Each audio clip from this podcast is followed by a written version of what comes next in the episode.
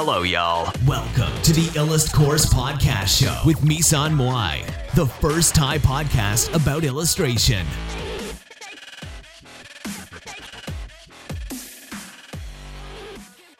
สวัสดีค่ะ วันนี้เราก็จะมารีวิวหนังสือเล่มนี้นะคะ อะไรที่เยอะเกินไปจงตัดสินใจจะไม่ทำนะคะ อะไรที่เยอะเกินไปจงตัดสินใจจะไม่ทำนะคะ ก็ อ่านจบเรียบร้อย แต่ว่าก่อนที่เราจะรีวิวเนี่ย เราจะพูดถึงคอร์สก่อนตามพิธีกรรมที่เราจะต้องทำตลอดเวลาช่วงระยะเวลานี้นะคะ ก็คือ เราจะพูดถึงคอร์สของ p r a m i s m a c o m นะคะ ก็คือคอร์ส p r a m i s m a c o m ก็สามารถไปสมัครกันได้นะคะ ก็คือคอร์สเรียนลัดตัดตอนครบวงจรกราฟิก Illus นะคะ ก็เป็นคอร์สที่พี่กำลังสอนอยู่ แต่ว่าคือ วันนี้ที่เราจะมาพูดอะก็คือจะมาพูดถึงเรื่องอะไรที่เยอะเกินไปจงตัดสินใจจะไม่ทำนะคะ เรื่องนี้นะคะ ทีนี้เนี่ยก็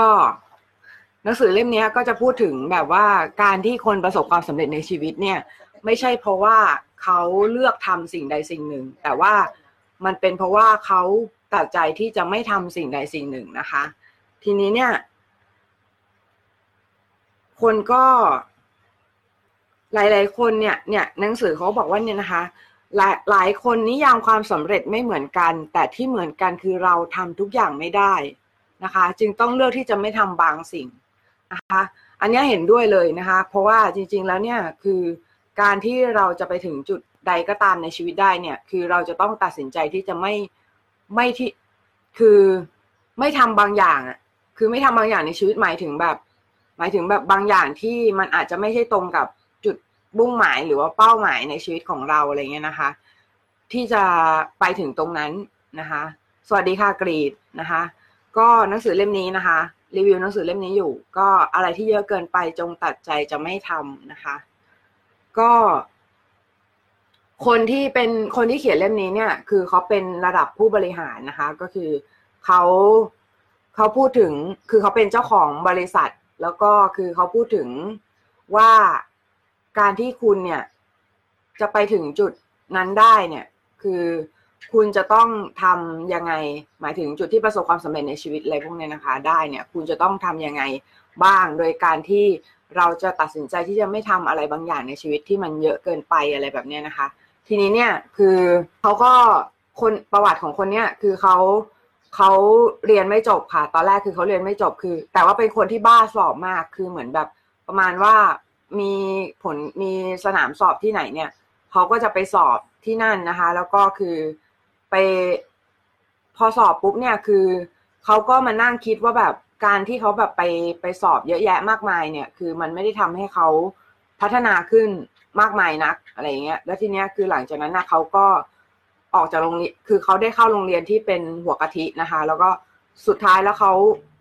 เกิดอะไรขึ้นไม่รู้จำไม่ได้ละอ่านอ่านแล้วแบบว่าไม่ได้จำตรงนั้นก็คือ คือเขา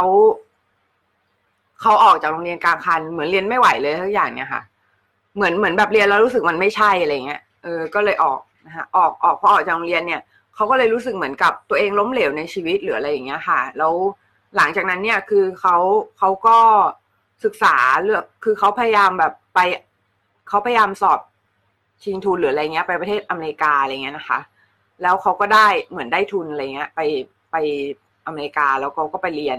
แต่ว่าก็เรียนเรียนก็ไม่ได้จบวุฒิอะไรอะค่ะ คือกลับมาคือแต่ว่าได้ได้คะแนนโทเฟลเก้าร้อยซึ่งซึ่งเป็นคะแนนที่สูงมาก สวัสดีค่ะหญิงนะคะ ก็รีวิวหนังสือเล่มนี้เผื่อจะสนใจกัน เพราะว่าคือจริงๆ รีวิวเก็บไว้อะกับเก็บไว้ดูเองอะค่ะ เพราะว่าคือ เดี๋ยวจะจำเนื้อหาหนังสือไม่ได้ด้วยอะไรเงี้ยนะคะ ก็เลยกล่าวว่าแบบว่า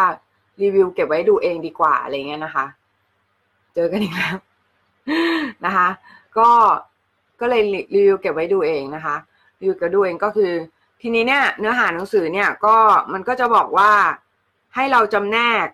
สิ่งที่มีคุณค่าที่เราควรทำออกจากหลายสิ่งที่เราสิ่งสิ่งสำคัญที่เราไม่จำเป็นต้องทำทั้งหมดนะคะ สวัสดีค่ะเออคุณตู่นะคะ โอเคก็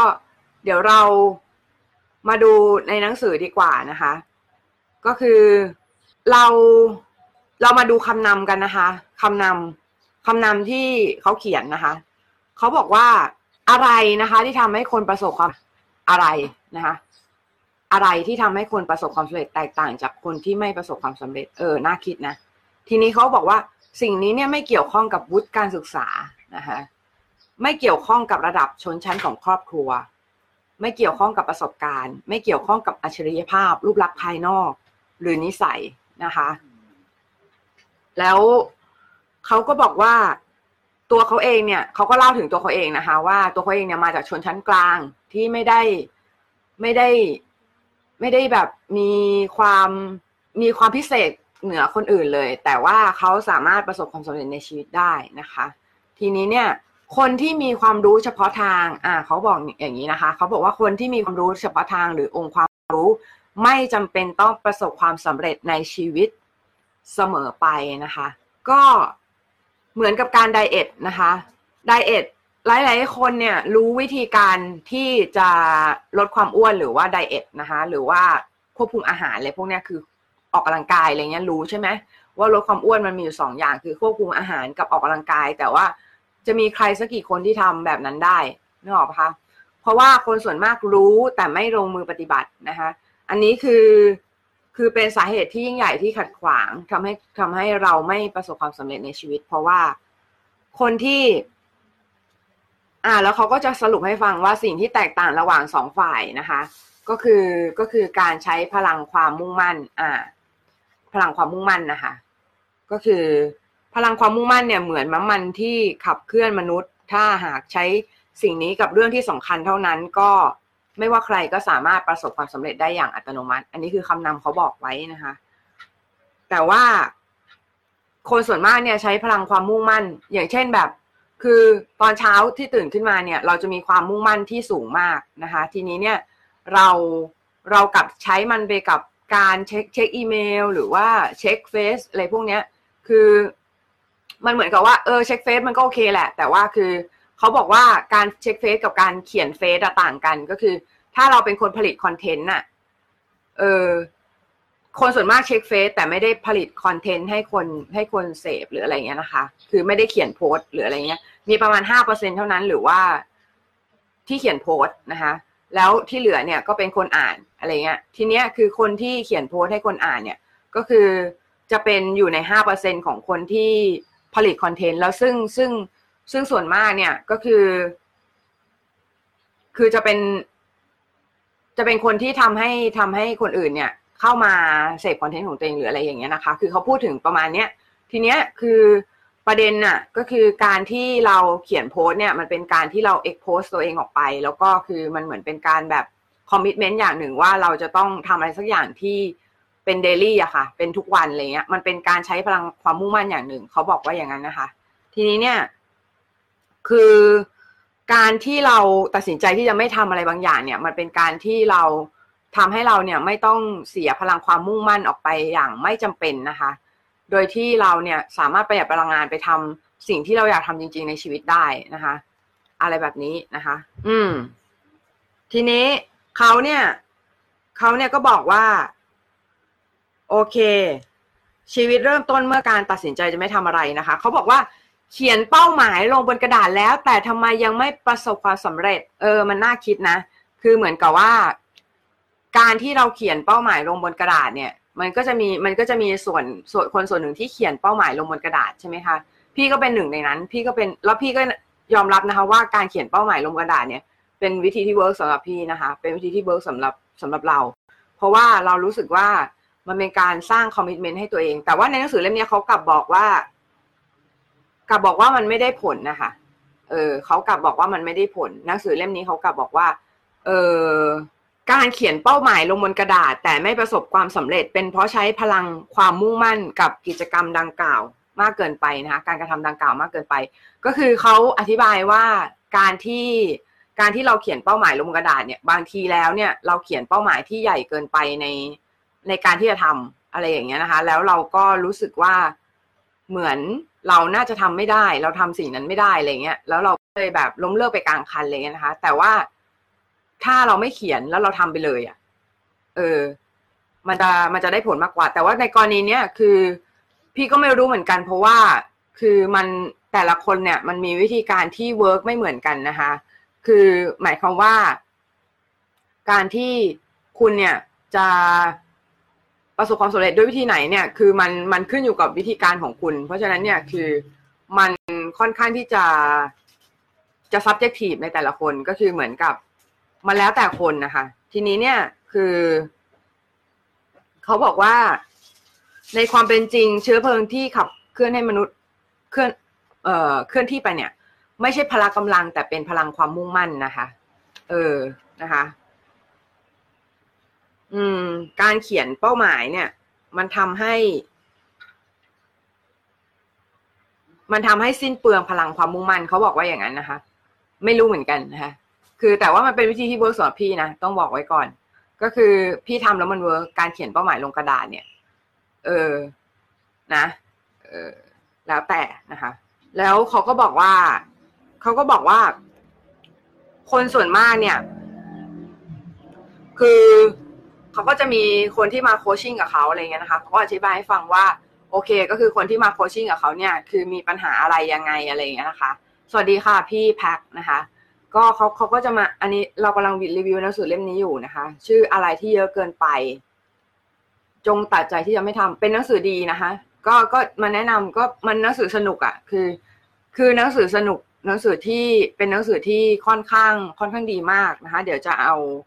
ตัวอย่างให้ดูนะคะ ก็มีหลายอย่างที่ที่เรารู้สึกว่ามัน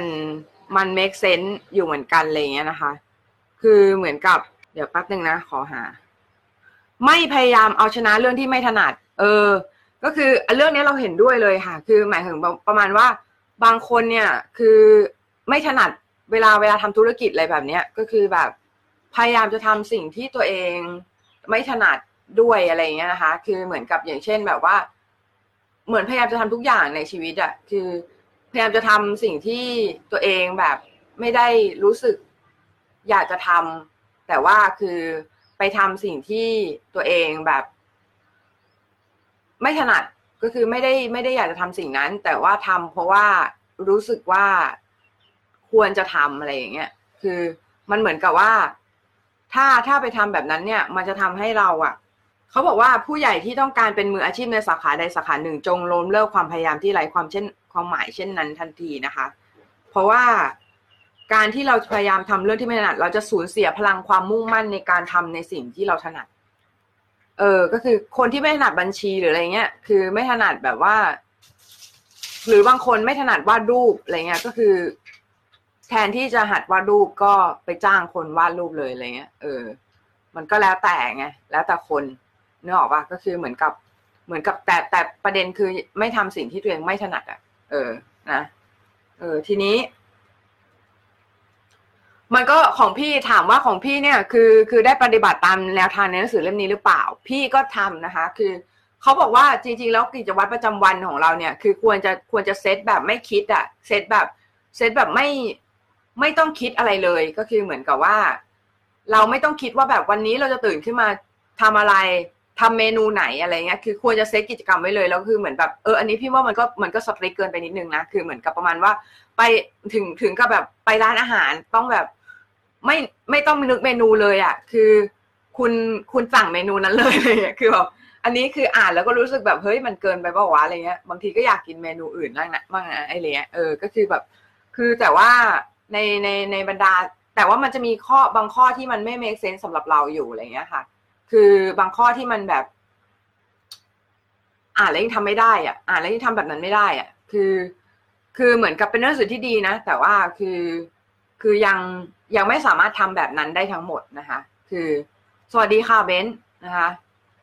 ก็หนังสือเล่มนี้คือเราเราแนะนำนะ แต่ว่าเราเราไม่ได้ทำตามหนังสือเล่มนี้ทั้งหมด แต่ว่าเราเราชอบ concept ของหนังสือเล่มนี้นะคะ ก็คือ concept มัน concept มันประมาณว่าถ้า อะไรที่มันเยอะเกินอะ คือเราจะไม่ทำนะคะ เราจะไม่ทำก็คือสิ่งที่มันสิ่งที่มันไม่ได้ไม่ได้สำคัญกับชีวิต ไม่ได้เป็นสิ่งที่เราถนัด ไม่ได้เป็นสิ่งที่เราอยากจะทำในชีวิต เราก็ตัดแล้วก็ให้คนอื่นทำไปเลยนะคะแบบ delegate ให้คนอื่นทำไปเลย สวัสดีค่ะ สักดา สัพพะอะไรสักอย่างนะคะอ่านไม่ออกนะคะ โอเคก็ แล้วก็เรื่องของการซื้อของก็เหมือนกันค่ะ แทนที่เราจะซื้อคือนึกออกมาว่าการที่เราไปช้อปปิ้งอะครั้งหนึ่งเนี่ยหนึ่งครั้งเราเสีย เสียแบบเสียเวลาในการช้อปปิ้งไปไปแบบไปในการแบบลองเสื้อหรืออะไรเงี้ย คือมันเสียเวลานึกออกปะคือแบบ แทนที่จะเอาเวลานั้นอะไปทำอย่างอื่นได้อะมันมันไม่มันมันไม่ productive อะคือ คือบางคนอาจจะเป็น personal pleasure ก็ไม่เป็นไรนะคะ ก็คือการช้อปปิ้งของบางคนมันอาจจะเป็น personal pleasure ของเขาอะไรเงี้ยแต่ว่าสำหรับเราเรารู้สึกว่ามันเสียเวลา เรารู้สึกว่า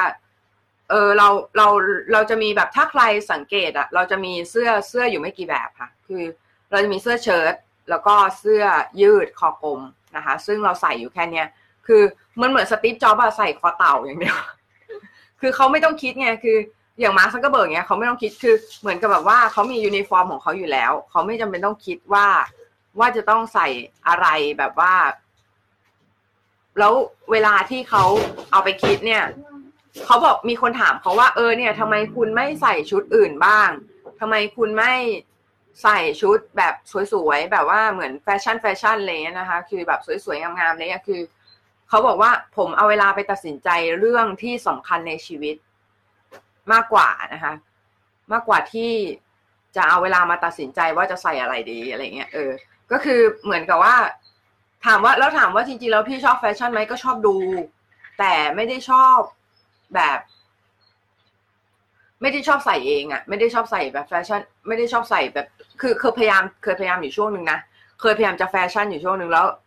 มันเพราะว่าไม่ใช่ อะ คือเราไม่ใช่เราอะไรเงี้ย คือเราชอบแบบสิ่งที่ มันเป็นยูนิฟอร์มมากกว่าก็คือเหมือนแบบ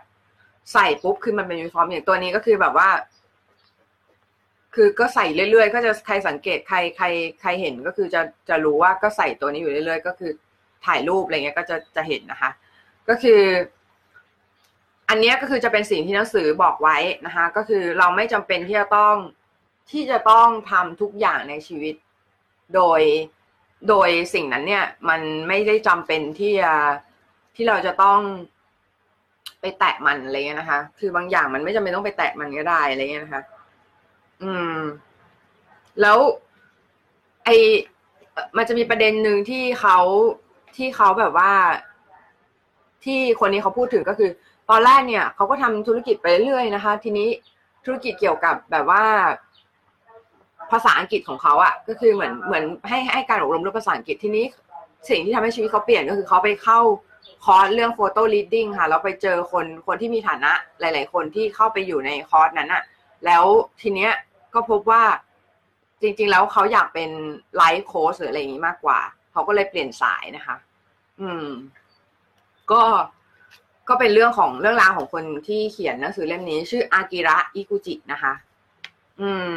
แล้วก็เรื่องที่สำคัญอีกอันนึงก็คือ เขาบอกว่าอย่าเริ่มต้นจากเรื่องง่าย ๆนะคะ หรืองานธุรการ งานที่เรารู้สึกว่ามันสามารถทำได้ง่าย ๆ สามารถจบได้ง่าย ๆ โดยที่ไม่มีประเด็นอะไรที่เราจะต้องไปจัดการมันมากนะงานมันเหมือนเรื่องกินกบตัวนั้นน่ะ รู้จักกินกบตัวนั้นป่ะของไบแอนเทซี่นะคะกินกบตัวนั้นก็คือ เอ่อมันจะเป็นเรื่องเรื่องราวที่บอกว่างานที่เราควรจะทำก่อนน่ะ คืองานที่ยากที่สุดนะคะ งานที่ยากที่สุด ในวันนั้นน่ะ เราควรจะทำก่อน แล้วเก็บงานที่ง่ายๆ เอาไว้ทำวันหลังนะคะ เออนะคะ หมายถึงเก็บงานที่จริงๆแล้วมันจะแบ่งมันจะต้องแบ่งงานเป็นสี่แบบสี่แบบ ถ้าใครเคยสังเกตก็คือมีสำคัญด่วนไม่สำคัญด่วนนะคะ แล้วก็ไม่สำคัญไม่ด่วนแล้วก็สำคัญไม่ด่วนอะไรเงี้ยนะคะ ก็คือต้องแบ่งเป็นสี่แบบ แต่ว่าคือจริง ๆ เนี่ยคือถ้าถ้าจะให้พูดก็คือ งานงานที่ไม่สำคัญเนี่ย คือแต่ด่วนน่ะ คือก็ต้องทำเพราะว่าแต่งานที่ไม่สำคัญด่วนเนี่ย คือมันจะมาจากงานที่สำคัญด่วนเนี่ย มันจะมาจากการที่เราเหมือนเหมือนเราจัดการเวลาไม่ดีอะ หรือไม่ก็จัดการเวลาแบบว่าเหมือนเหมือนไม่ลงตัวหรือไม่ คืออย่างเช่นแบบสมมุติว่าเราเราบอกว่า เราต้องไปหาหมออย่างเงี้ยไปหาหมอเนี่ยคือเป็นสำคัญด่วนถูกป่ะสำคัญด่วน แปลว่า แปลว่าที่ผ่านมาเราไม่ได้ออกกำลังกายไม่ได้ไม่ได้แบบกินอาหารอย่างถูกต้องไม่ได้อะไรเงี้ย ซึ่งอันนี้เป็นสำคัญไม่ด่วน ถ้าเราทำสิ่งที่สำคัญไม่ไม่สำคัญเราถ้าเราถ้าเราทำไม่ทำสิ่งที่สำคัญไม่ด่วน แล้วจนมันกลายเป็นสำคัญด่วนเนี่ย คือมันจะทำให้การจัดการเวลาของเราเสียไปนะคะ ในชีวิตอะไรอย่างเงี้ยนะคะ เออก็คือเหมือนอันนี้ก็เป็นเรื่องของการจัดการเวลา แต่ว่าคือเขาบอกว่า อย่าเอาเรื่องง่าย ๆ หรืองานธุรการมาทำก่อนนะคะ อืม โอเค ก็ประมาณนี้นะคะสำหรับหนังสือเล่มนี้ก็ก็ให้ให้รีวิวให้คะแนนรีวิวสามดาวครึ่งนะคะ เพราะว่ามันยังมีสิ่งที่เราสิ่งที่เราไม่แต่ว่าอ่านสนุกมากเลย อ่านสนุกมากนะคะ จริง ๆ แล้วถ้าถ้าเอาในความสนุกอย่างเดียวก็จะให้สี่ดาว แต่ว่า ถ้าจะให้เนื้อหาที่เอาไปทำเอาไปทำจริงได้อะคือจะให้สามดาวครึ่งนะคะ เพราะว่าเพราะว่ามันมันบางอย่างมันทำจริงไม่ได้สำหรับเรานะคะสำหรับเราคือบางอย่างคือแบบ เราอยู่ในสังคมอะไรเงี้ย บางอย่างคือคือเหมือนยังยังต้องใช้อยู่อะไรเงี้ยนะคะ ยังต้องยังต้องแบบนั้นอยู่อะไรเงี้ยนะคะ ก็สำหรับวีก็คิดว่าน่าจะเป็นประโยชน์สำหรับทุกคน เพราะว่าคือหนังสือเล่มนี้มันก็เป็นหนังสือที่อ่านง่ายนะคะ ไม่ไม่ต้องแบบ ไม่ต้องไม่ต้องคิดมากว่าจะเออแบบเหมือน คือมันมันเรียงเรียงเรียงเล่มมาอ่านง่าย แล้วก็คือหน้าปกก็สวยนะคะ หน้าปกแบบว่าออกแบบดีอะไรเงี้ยนะคะ แล้วก็คือเนื้อในเนี่ยก็ก็จัดมาแบบอ่านง่ายอะไรเงี้ยนะคะ แล้วก็คือเป็นหนังสือที่ไม่ต้องไม่ต้องคิดมากในการอ่านนะคะ ก็คืออ่านได้เรื่อยๆอะไรเงี้ยนะคะ อืม อ่า อันนี้มาริเอะคอนโดอีกแล้วนะคะ ก็คือ อย่าให้ถ้าอยากให้ความสำคัญกับสิ่งสิ่งของก็อย่าเก็บสะสมให้ทิ้งอีกแล้วมาริเอคอนโดชัดๆนะคะ ทิ้งนะคะ ทิ้งอย่างเดียวนะแต่ก็ก็จัดด้วยแต่ก็ทิ้งอะไรเงี้ยนะคะ ก็คือเป็นแนวคิดของของที่ยุคสมัยนี้ก็คือมินิมอลลิซึมอะไรพวกเนี้ยนะคะ ก็คือเป็นแนวคิดที่กำลังคิดอยู่นะช่วงเนี้ยนะคะ เออ ก็คือเรื่องของการที่ ไม่เก็บของอะไรเงี้ยนะคะ เก็บไว้เฉพาะของที่ทำให้เรามีความสุข มีความจำเป็นในการใช้ชีวิตก็พออะไรเงี้ยนะคะสำหรับวันนี้ก็แค่นี้ค่ะ สวัสดีค่ะ เออก่อนไปก่อนไปนะคะโปรโมทคอร์สนิดนึงนะคะ ก็คือคอร์สทามพิทมานะคะ เรียนรัดตัดตอนคอมพิวจรกราฟิกอิลัสสามารถไปสมัครได้นะคะ ที่ p r a m p i s m a c o m ขอบคุณทุกคนมากเลยค่ะ ที่ดูจนจบนะคะสำหรับนี้ก็แค่นี้ค่ะ สวัสดีค่ะ